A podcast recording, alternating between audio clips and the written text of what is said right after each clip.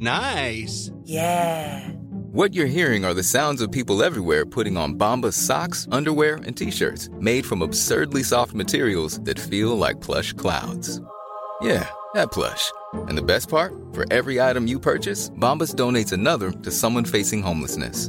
Bombas. Big comfort for everyone. Go to bombas.com slash ACAST and use code ACAST for 20% off your first purchase. That's bombas.com slash ACAST. Code ACAST. I'm Sandra, and I'm just the professional your small business was looking for. But you didn't hire me because you didn't use LinkedIn jobs. LinkedIn has professionals you can't find anywhere else, including those who aren't actively looking for a new job, but might be open to the perfect role, like me. In a given month, over 70% of LinkedIn users don't visit other leading job sites. So if you're not looking on LinkedIn, you'll miss out on great candidates like Sandra. Start hiring professionals like a professional. Post your free job on linkedin.com/people today.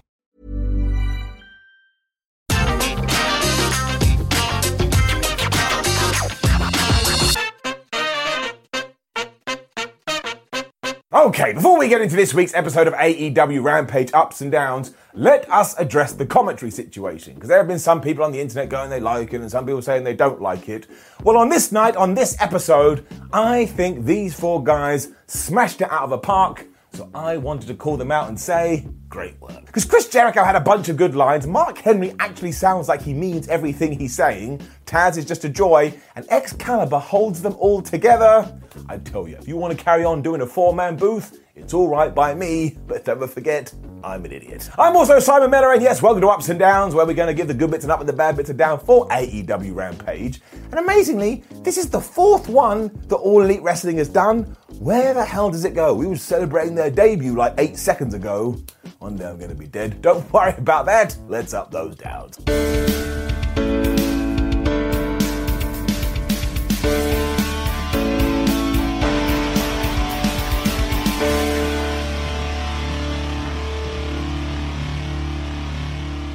Well, there was no mucking around on Rampage, was there? Because our first match was Malachi Black versus Lee Johnson, where Malachi told us, I'm going to walk to the ring and I'm going to try and kill him. And he basically did. Up. I do have to say that I absolutely love Black's portrayal in AEW because he just feels so different to everybody else on their roster, and this entrance just gets better each and every single week. I felt all like hoobly boobly in my tum tum this time, so I was like, oh man, he kind of scary. He also was getting pissed off here because even though he was dominating the match, Lee Johnson would find ways to punch him in the stomach or get these kind of comebacks. And Malachi was like, look, dude, I'm trying to murder you here. Would you just calm down? You're ruining my whole plan. It got to him so much that eventually Black went out of the ring and got a chair because of course he did. But do you think he used it? No, he did not. Instead, he gave it to Johnson and told him, well, if you want to stand a chance, you better hit me. And because he is a courageous baby face, even though he'd had his ass kicked, he tried to get to his feet and he tried to use this thing. Then he did look a little bit stupid because Aleister Black, oh, excuse me, Malachi Black, just black masked him right in the face. He went down like a ton of bricks. And yeah, Malachi had said he wanted to kill him, and he actually looked dead. So this was proper Star Wars stuff, like it was the Empire going, strike me down and you will become stronger than ever. And I love Star Wars stuff. It remains the greatest. We have started to effortlessly tie in Rampage to Dynamite and Dynamite to Rampage 2. So after this, given that they are buddies, out came Dustin Rhodes to try and get some sort of revenge. And the long and the short of this is that they are going to fight on AEW Dynamite. And you know Malachi Black is going to absolutely destroy him too, to the point Cody Rhodes is probably going to have to come back and make the save. But once again, Chris Jericho talked about that. He was like, Where is Cody Rhodes? I haven't seen him. All of this just worked so wonderfully well. I assumed we were going to do something big with Miro and Eddie Kingston on this evening as well, and I was correct. We really did shoot it out of a cannon. Because this was just fire coming from people's mouths, starting with Miro, who made his way to the ring and said, Look, Eddie Kingston, you accepted some kind of charity contract here in AEW. Now you've gone soft, and as far as I can tell, you ain't nothing more but Jon Moxley's sidekick. And even I was laughing at that. I was like, Man, if you wanted to wind somebody up, this was the way to do it. Kingston was then out, and as always, he was just brilliant on the microphone because that's what he does, and he wasn't mucking around because these two tried to fight. I mean, the referees and the officials tried to break them up, but they weren't able to. But that damn Miro was playing possum, so he kind of gave Eddie Kingston a cheap shot. Kingston was having none of that though, because he is the Mad King, so he ensured that he left Miro laying with a DDT. And this honestly ticked every single box that you'd wanted it to tick. This to me is like a sleeper hit when it comes to All Out. I think it's going to be absolutely terrific. Up. Also, at one point before he got in the ring, Eddie Kingston actually said, Redeemer, redeem these nuts. So we peaked. That's it. This is the greatest moment on planet Earth and it's just going to be tumbling downhill from here. And then fair play to AEW, because it was Kris Statlander taking on Jamie Hayter and Rebel, and given that it was a handicap match, you could have had Kris Statlander lose, and nobody would have complained, and nobody would have minded, because again, it's two on one, it's the numbers game. You can't beat up two people at once, but because we wanted to plant that seed in your mind that maybe, just maybe, Kris Statlander can beat Britt Baker on Sunday for the women's title, she won, and honestly, she won in very convincing fashion up. And the absolute highlight of this, which is something you need to go and see, is when she had Rebel in the electric chair position, so she was on her shoulders. Jamie Hayter went to do a crossbody, and Statlander caught her and then slam them both at the same time. Now, I know she's an alien and she's not on this planet, but that is mad strength. And if you'd never seen her before, and this was the first time you were watching professional wrestling, I bet my ass you'd be like, well, that's a very cool maneuver. Now I like this person, ipso facto done. Statlander also did after this, after she had been beaten up as Hayter and Rebel utilized quick tags, but that just meant she came across like a bigger badass because she fought from underneath, and she finished this off by putting Rebel in like crab submission thing, like it looks super uncomfortable, and of course you can have her beat Rebel. Rebel purposely is the weak link of the group to the point even on Dynamite, Britt Baker was like, oh, Rebel, you rubbish, you're never gonna win the Battle Royal. I thought all of this was so well done, and now I do believe, I mean, I don't, I still think Britt Baker will retain her championship, but I believe more than I did. That was the aim, that was the narrative, bada bing, bada boom. Britt was in like a bolt of lightning after this with her buddies to try and beat up Kris Statlander, but she does have a friend in Red Velvet. Once again, that tickled me too, because it was still three on two, but as I've already said, Britt Baker looks at Rebel just like, why are you even here? I mean, I don't even get it.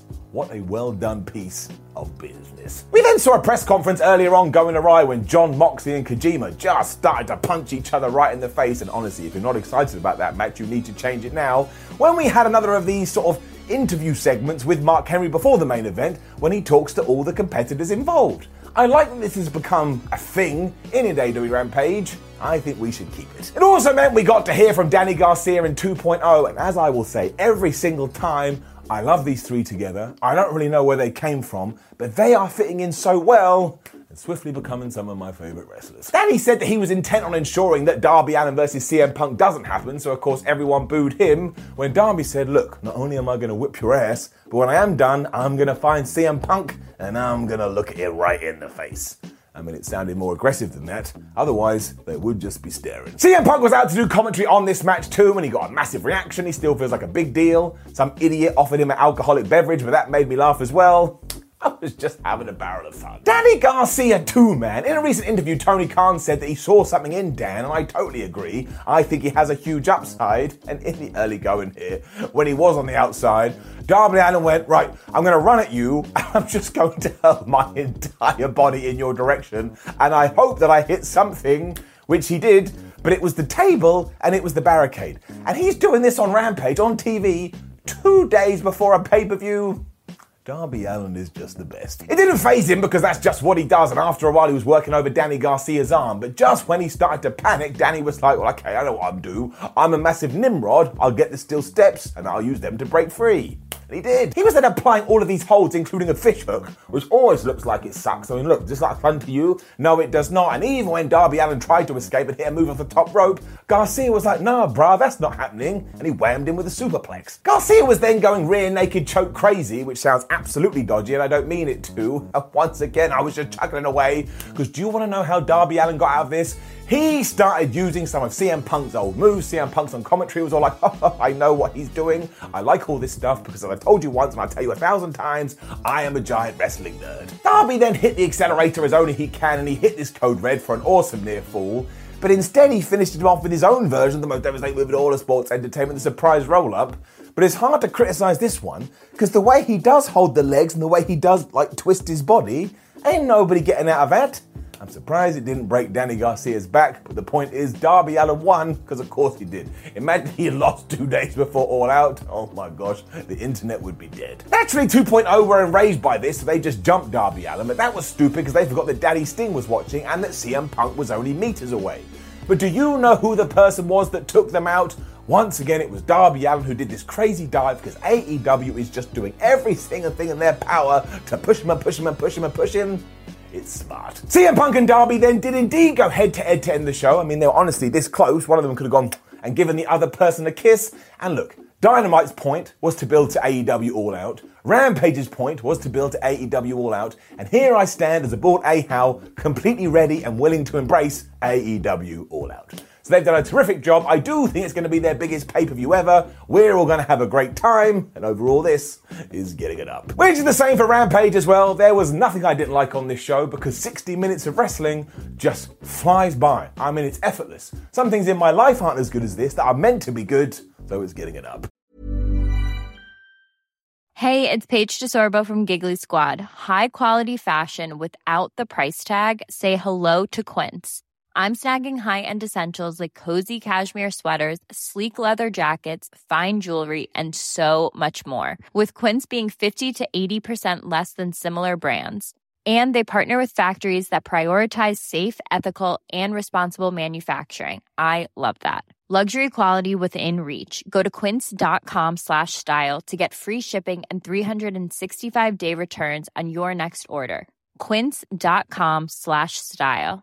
Mom deserves the best, and there's no better place to shop for Mother's Day than Whole Foods Market. They're your destination for unbeatable savings, from premium gifts to show-stopping flowers and irresistible desserts. Start by saving 33% with Prime on all body care and candles. Then get a 15-stem bunch of tulips for just $9.99 each with Prime. Round out Mom's menu with festive rosé, irresistible berry chantilly cake, and more special treats. Come celebrate Mother's Day at Whole Foods Market.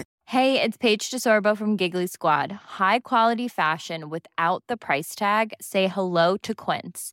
I'm snagging high end essentials like cozy cashmere sweaters, sleek leather jackets, fine jewelry, and so much more. With Quince being 50 to 80% less than similar brands. And they partner with factories that prioritize safe, ethical, and responsible manufacturing. I love that. Luxury quality within reach. Go to quince.com slash style to get free shipping and 365 day returns on your next order. Quince.com slash style.